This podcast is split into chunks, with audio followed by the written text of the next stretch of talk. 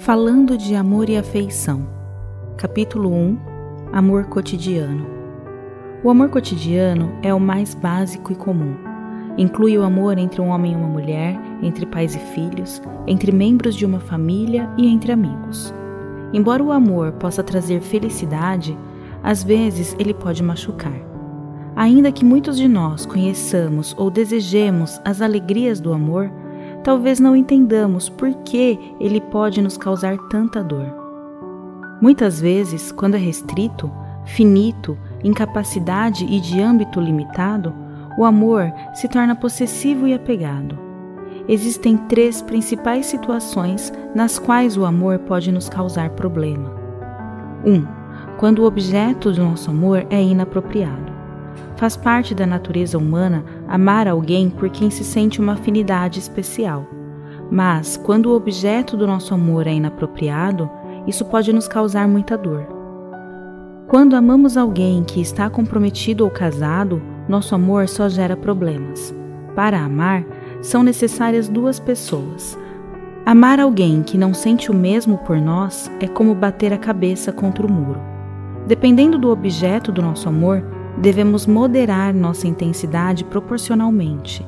Se não fizermos isso, problemas surgirão. 2. Quando o nosso entendimento sobre o amor é equivocado.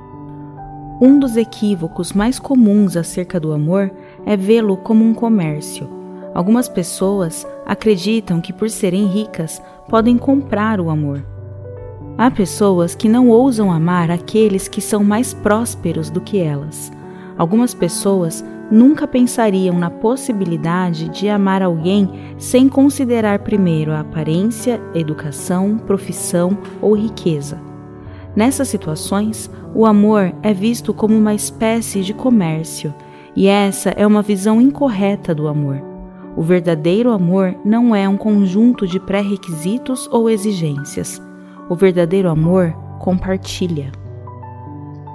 3 quando a forma como amamos é inapropriada. Algumas pessoas só amam a si mesmas e pouco se importam com os sentimentos alheios.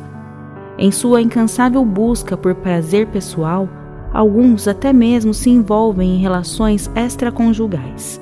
Outros permitem que suas próprias emoções anuviem seus julgamentos, tornando-se permissivos com as pessoas que amam e extremamente críticos em relação àqueles que não os agradam. Às vezes, o amor é como um par de óculos coloridos que nos impede de ver a verdadeira face das pessoas que amamos. Não é por acaso que dizemos que o amor é cego. Há um ditado popular chinês que usamos como guia: conheça o mal daqueles que ama e a bondade daqueles que odeia. Quando amamos corretamente, o amor revela o que temos de melhor.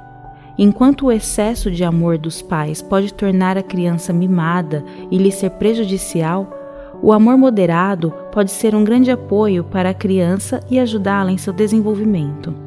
Eu ainda me lembro de quando a venerável mestra Su Chuan decidiu renunciar à vida doméstica para se tornar uma monja há cerca de 20 anos. Seus pais assistiram à cerimônia da ordenação com lágrimas nos olhos e sorrisos calorosos dirigidos a ela. Porque eles estavam tristes e felizes. Embora hoje em dia seja muito comum jovens recém-formados em faculdades se iniciarem na vida monástica, naquela época era muito incomum. Os pais queriam passar o resto das suas vidas com sua filha, mas por outro lado, reconheceram seu amor e dedicação aos ensinamentos do Dharma. Aquelas lágrimas, assim como os sorrisos, impressionaram-me muito. Talvez você esteja pensando que no budismo não há lugar para o tipo de amor que existe entre um casal. Esse não é o caso, de forma alguma. O budismo não desaprova o amor benéfico entre um homem e uma mulher. O budismo desaprova o amor nocivo e descabido, Infeliz é o amor que se torna a causa dos problemas e parte corações. Quando alguém lê as inúmeras histórias alarmantes de agressões passionais ou mesmo homicídios nos jornais, não consegue fazer nada a não ser lamentar a tragédia que é amar incorretamente. Amar é compartilhar. Mesmo se não pudermos fazer grandes sacrifícios por nossos entes queridos, ao menos podemos não os machucar.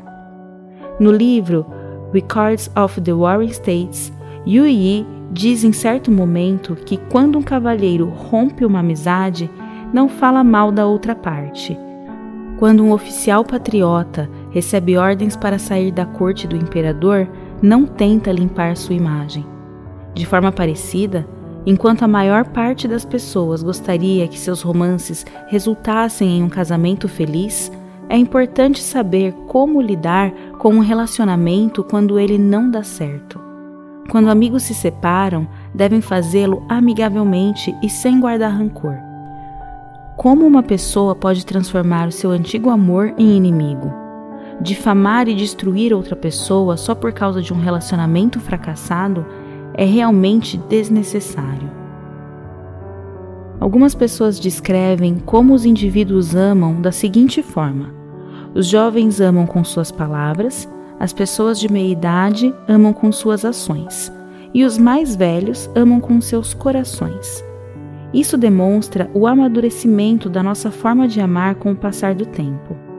De forma parecida, nosso amor também evolui na medida em que desenvolvemos a espiritualidade. A partir do amor próprio, nosso amor se expande do amor direcionado apenas aos familiares para o amor por toda a humanidade. Final do capítulo 1 Amor cotidiano. Omitofo.